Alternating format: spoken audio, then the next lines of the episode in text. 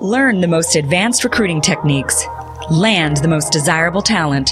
Launch your company towards massive success. This is the Hire Power Radio Show with Rick Girard. Routine hiring. For some of us, a routine is a negative connotation. Uh, that same old boring routine, you know, you hear that all the time. But what does it really mean? It means that we have the wrong routines, and evolving routine is what is vital for growth. Today's quote Celebrate life in all its glory, challenge yourself to let routine sing and the new dance. Any idea who said that, Dr. I? Yes, I think that was uh, Maximilian de Generis, right? The Roman, are- Holy Roman Emperor. You are spot on, which Right. uh, I found he was never crowned pope. Isn't that, isn't that interesting? And it's good. He talks about routine and uh, singing, and that's about rhythm, and that's pretty good. So, I love it. yeah. I'm Rick Girard, and welcome to the Hire Power Radio Show. Our mission is to help entrepreneurs and startup executives avoid costly hiring mistakes. We identify a specific problem and provide proven tactical solutions to help your company win the right hire. We do this by sharing insights from top performing rebel entrepreneurs, disruptors, and industry experts like our guest today, Dr. Anhil Iskovich. He's the president of Inflexion and also a physician, a man of many, many talents. Now, conventional wisdom suggests that the best way to navigate our noisy new world is to accept change, open up to novelty, go with the flow, embrace the relentless pelting of content minute by minute. But Dr. I is here to say that's not the best way to journey through our lives. In fact, it may go against our very nature of how we're hardwired. The subject of his new book is Routinology, the art and science of routine. And of course, the crux of the book is that humans not only require structure, but we thrive in it. So I say this all the time. Nobody believes me. They all want to be loosey goosey. From the womb to the tomb, we create a, and recreate numerous dynamic time bubbles, offering us meaning, fulfillment, and purpose. So he's excited to show us how implementing routine over one's life can lead to better health, joy, and fulfillment, which is what makes him the perfect guest for today's topic. Dr. Uh, Iskovich, welcome to the Hire Power Radio Show. Thank you, thank you, and you're welcome to say Doctor I because everybody kind of mangles my name a little bit that way. Did so I did I mangle it? yeah, no, you did pretty well. You did pretty well. You did pretty well. So I, thank I you. I practiced it all morning because usually I botch up everybody's name, so I'm trying to get much better at that. no, no, that's fine. That's that's why Doctor I has kind of been what we've been using to talk about the book and a little bit uh, to get the story out. Awesome. All right. Today we're going to cover the science of a routine. We're going to talk about the benefits and the negatives of having a routine, and then how to build a strong routine into your hiring practice. So let's start out with the obvious question, Dr. I. What is a routine and why is it important? Well, it, in you know, in pure definition, it's about really regularity. It's about time. It's what we do on a regular basis. It's also a little bit about where we do this. I always like to talk about the time bubble, the bubble being a stable and familiar environment, the routine being time. I noticed when I was studying uh, centenarians, people that were over 100 years old, that there were two common things about them. And one of them was that they did things very regularly, very routine. And they lived in an actual, uh, very stable environment. But what they did varied quite a bit. Yeah. And this is kind of where this uh, all started. And I began to recognize that this was the case for high performers, that it was the case for care of the young. And this is where I started to look at the science of routine and regularity and why it is that we're, we're wired that way. Aren't routines something we just fall into that we do on a daily basis? Aren't we creatures of habit by nature? Right. And, you know, even habit is kind of a, a little different term because Yeah. that's kind of an automated behavior that you do. And it might be routine, regular, or it might not be routine. But the answer is really a little bit behind the science, the, the science of homeostasis of all living beings. And that's kind of keeping a balance, an equilibrium, keeping a balance. And then there's the sciences of how we work with stress, the endocrine system in our body. I don't want to get too technical, but I'm, I'm uh, glad to do so if you need me to.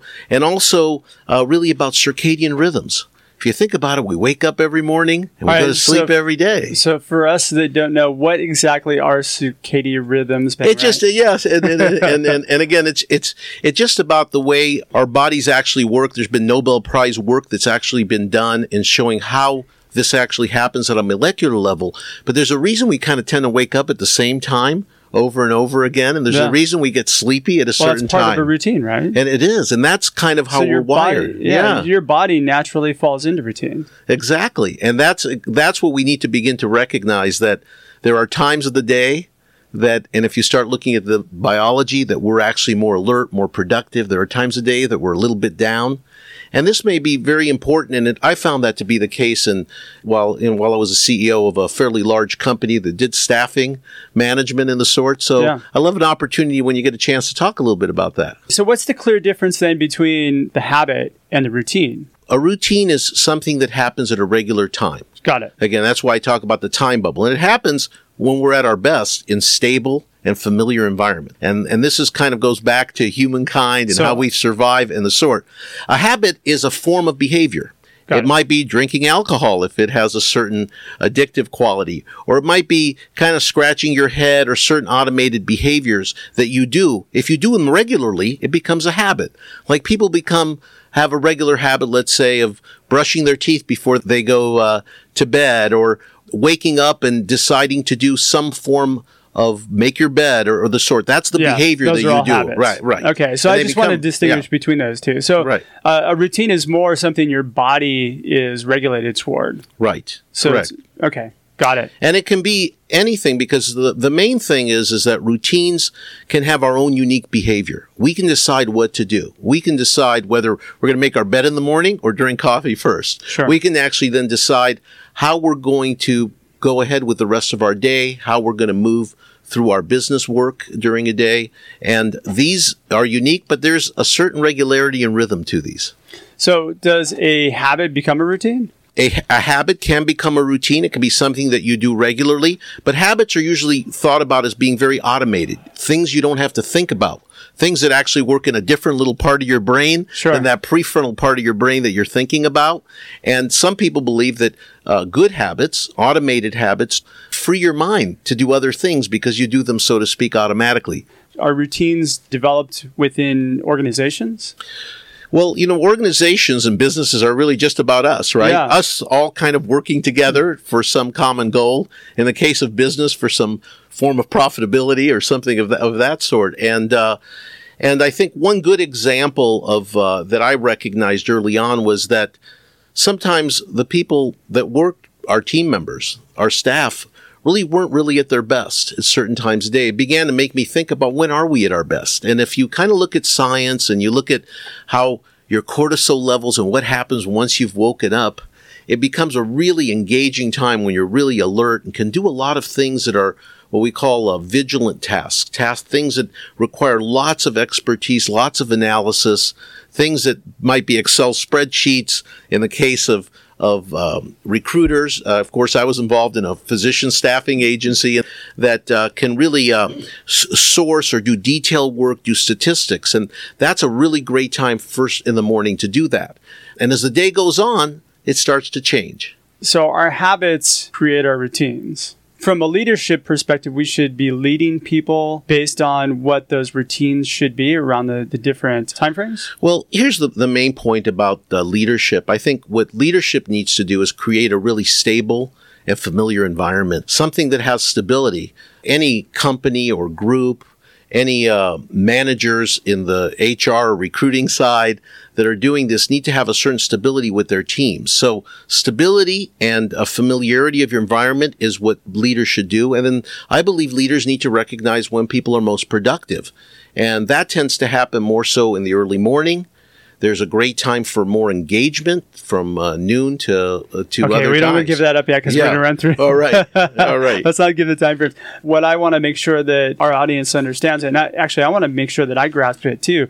Leaders should be aware of people's routines so that they can develop their habits to manage more effectively during those time frames. That would be good. Again, a habit is simply what you do at a regular basis. Got that's it. that's what it is. Yeah. And if it's a true habit versus something you have to think about doing, it's a little more automated. But you, you've got that correct. All right, you're listening to the Hire Power Radio Show. I'm Rick Girard. For our podcast listeners, we're going to take a quick educational moment. Hey, book me to come speak at your next corporate event. You can find out how at rickgirard.com. Our guest today is Dr. Anhil Iskovich. He is the president of Inflexion, and we're talking about routines. There's two different routines here, right? There's a personal routine, and then, of course, there's business routines, right? Correct. Let's talk about the personal routine. What do you think is the best way in which an individual can maximize their performance through their routines? The first piece is that, you know, routines in themselves, like even making your bed in the morning or making that cup of coffee, or in a business sense, using this next half hour to every half hour at nine o'clock to look for new hires that you might have in your company. That in itself, once you complete that task, it gives you meaning and purpose on its own. And this is a, there's psychology behind it, but I think it's pretty evident that that's an important aspect of uh, meaning and purpose. And this kind of begins to drive you and give you a sense of accomplishment in itself. Personally, that becomes the case. Now, what you do at different times of the day can vary. And uh, sometimes I like to talk about, you know, Bill Sanger was a CEO of a Fortune 500 company I had the pleasure to work with. He did a particular behavior from at a particular time. This was his routine from about 315 to 415. He shut off all of the data he took all the social media, all the data, closed the room, and let his mind wander. It's uh, not quite so the same as like medita- meditation. It is, in a it's way. yeah, in a way, it's a Yeah. little different than meditation. Sure. but he let his mind wander, and he let he let that happen really, uh, so that he could either make important decisions or develop a little bit of clarity without really all of the clutter that kind of sensory clutter that comes to our lives today, which is Yeah. part of what I really speak about because the we're in a- bombardment from everybody else's agenda. yeah, we're right? being interrupted. We're being disrupted. We could talk about how technology does that with, let's say, our phones or or what we do today. And you know, I head a technology company, an artificial intelligence company that I'm the chair of right now. So I know a little bit about how that may be helpful or could be disruptive. But the point being, there's kind of one really good behavior that you might be able to to really do, whether you're a business leader or you're just an individual, you're a manager, a director. Take a little bit of time and just without- reset your mind. and reset your mind. And you might be able to make some really clear decisions too. so why would that be better than meditating? It's not necessarily better than It's- meditating. I think that uh, meditation has a little bit of uh, kind of exercise and knowledge that you need to bring to it. Sure. Determine kind of what type of meditation you're going to do. Determine what kind of mantras you might have, and you need a little bit of practice to get better at it. I think shutting things off and just letting your mind wander that might be a little easier to do. That's Yeah, the only totally. reason. Yeah. That's the only reason. I mean, if you don't want to spend the time trying to learn how to meditate, it's Right, probably the right. most effective way. Is there a time when that's the best time to do that? It depends. You know, in personal routines, a lot of people tend to meditate once or twice a day. And often that works best either in the morning or a little bit later in the day. And I think as a day has gone through and lots have come to you, whether it's uh, who, what candidates, how to source them, how to decide which ones are the priority that you're going to try to, uh, to determine and work. You've, you've got only so much time and you have to focus on it. Maybe that's a really good time to make that type of decision. Usually somewhere around three or four o'clock.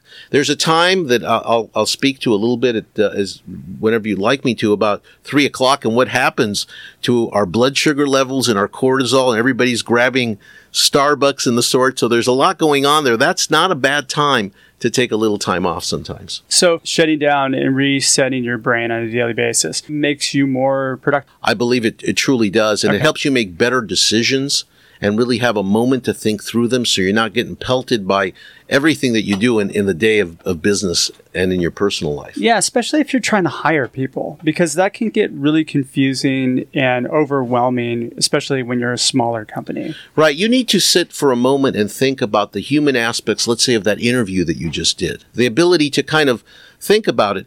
Today, there's kind of the connection between, uh, in the business world now, they're, they're looking at artificial intelligence and genomics, for example, big data as the intersection where technology meets humanity. And so some people will say, well, we can get a pretty good protocol to decide who we're going to hire or how we're going to do it. But they act as if the choice is actually in their hands.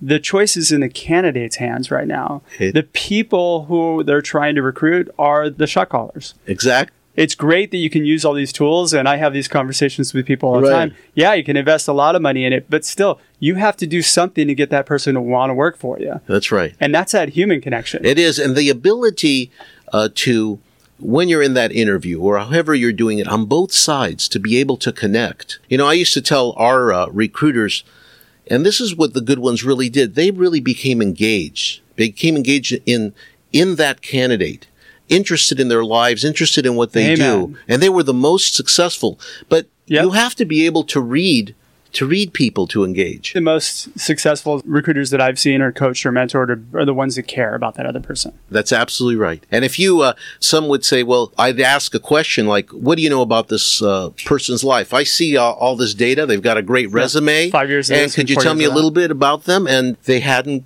really engaged in Yeah. a way to really learn what they were about. And people who care about people then can often make a connection. And really what you want is you want a good fit. You don't just want to plug the hole. And to do No. that, you need that human characteristic. Yeah, it's like when you have a hole in your boat, you don't want to fill it with more water. You want to plug it with something sub- Exact- substantial, right? Exactly. Exactly. And that's what ends up happening a lot of times. Well, he, that person brings the skills to the table, but are they a cultural fit? That's where that reflection time, I think, that you talk about is so valuable. If you take that 30 minutes to sit and think about it and ask yourself, why should I hire this person? Does this person really fit with my culture and what we're trying to accomplish here? Exactly. And if it's somebody who just brings the skills, hire a contractor. No, I, I, totally. And I think what we what we have to be careful about today, and this is becomes to be philosophical questions with my interest in philosophy, of Mm. course, but is really this concept of techmanity. This intersection where we meet Techmanity. yeah, and that's a, a name in business when they're really looking at certain uh, areas like medical science and investing in those areas, or in genomics, or in artificial intelligence. And and uh, I know a lot of people may have not heard that, but I, I've re- recently just saw a nice Merrill Lynch brief that talked about all the companies that are in these in these kind of areas. But I think what your listeners have to be careful to is that every piece of technology is not necessarily valuable, and every So piece of. Technology cannot take over some of the skills that we, as I like to speak about, are wired for. You know, wired to develop our own unique routines or our business routines. We're not going to be able to change our wiring overnight. No. Make decisions based on evidence that you're gathering from that person, not based on what a computer program tells you. Exactly. By the way, the person you're trying to hire is not going to use a computer program to run AI against your company No. to figure out whether or not you're Right. a good fit for them, right? So, right. And that's why I speak about routines that there's, and when you talk about the circadian rhythm, the rhythm of the day, that there are better times to engage. all right, let's talk yeah, about that. So, yeah. run me through just a what should somebody be doing on a daily basis? Like, where are they going to get the most productivity? Well, if you So if you said- follow the science of your body, and Yeah. if you think about it a little bit, you kind of start understanding that you reflect on yourself that this is kind of how it goes. There, it's a little, it can shift a little bit for different people.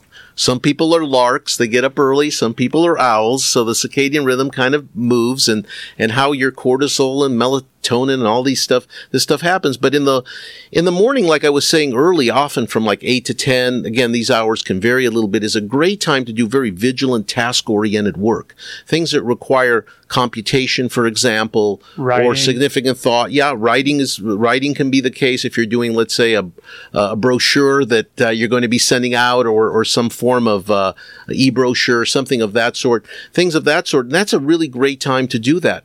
Around ten o'clock uh, becomes a great time to for people to engage, not just yourself, but also the candidates, where That's you can see people at their coffee. best. Yeah, Yeah. yeah, and people. Uh, Water cooler time. that's yeah, it's kind of water cooler time around ten. There's a little bit of energy there that's uh, maybe required, but this is a great time to engage. We're often at our best, especially in interactions.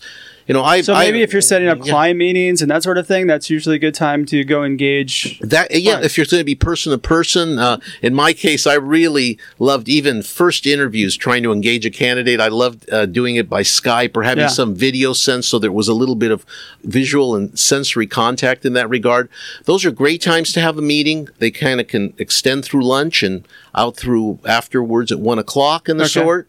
Uh, so those are really good times to do that type So like of work. 10 to 1-ish, that's kind of your best engagement And often, time. yes, sometimes Right. uh, I'm sure that uh, you know recruiters and, and small entrepreneurs are meeting someone that's going to be one of their smaller part of their team to have lunch with them, right? That's a great time to engage breaking bread, so to speak. So after lunch, what happens? Well, again, after lunch uh, is not a bad time. There's a little bit of a drop, what they call the postprandial tide that happens in your body. The postprandial tide. tide. Yeah, and you'll see this. That post means after eating tide, which is like the tide's going away. But pretty quickly, you do recover by uh, one o'clock or the sort. Depends if you're an early eater or later eater, and you have some good productivity time. But when it starts to come close to three o'clock, the the the mid afternoon. To the later ma- afternoon, Red Bull bi- time. Red Bull time, and uh, and, and it's time. interesting. And when you look at this, it's not the. This is fairly. You see how social cultures play this out. You know, in England, they have tea. Okay, high tea at three o'clock. So this is like your least productive time. it is. It so is. this is a good time to meditate or reflect or do those things. It, to, it- uh, get you know it- yeah the brain again. is telling you sleep eat or have sex actually but you can't do that on the job and that's what Well, some people do. yeah and you know in spanish cultures of course you you know they often do sleep but this is a great time to uh and meditation may come a little bit after a little bit of energy in the sort but it, it is a great time to do that and i also Mm-hmm. use this time to engage with my teams as a leader it was a time that you could have a great meeting, bring a little bit of energy, foods and the sort, and let people talk about innovation. Talk That's about can new all things. the crazy ideas can right. come out. The crazy ideas can come out.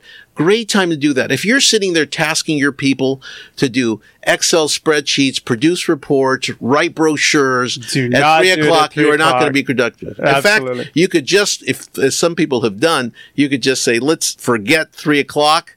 Go home, everybody, and we'll talk again a little bit at seven or eight o'clock and have a virtual world. So, yeah. That's not a bad idea. Yeah. All right, man, we are just about out of time for today's show. On Hill, thanks so much for your time investment today, and I want to welcome you to the Hire Power Radio community. Now, I'm you have a new book coming out, a lot of exciting things happening. What's the best way in which people can reach you?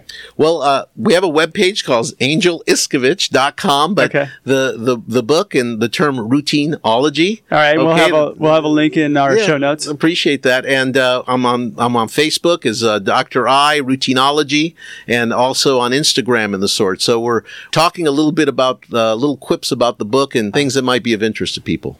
Well, thanks to our listening audience for tuning in to this week's episode of Hire Power. A quick thanks to our team, our engineer Paul Roberts, our producers Andrea Ballin, Shanti Ryle, and Ayla Gerard. If you're listening to the podcast, please subscribe, review, and share. We love your feedback. Keep sending it to us. You can join the Hire Power Radio community at Hire, that's H I R E, Power, P O W E R, radio, R A D I O dot com, or you can drop me an email at rick at stridesearch.com. Tune in next week. Our uh, guest is going to be Marianella Gombosev. She is the CEO of Evoke Neuroscience. I'm Rick Girard, your host, and you have been listening to the Hire Power Radio Show. Aloha. Thank you for listening to Hire Power with Rick Girard on OC Talk Radio.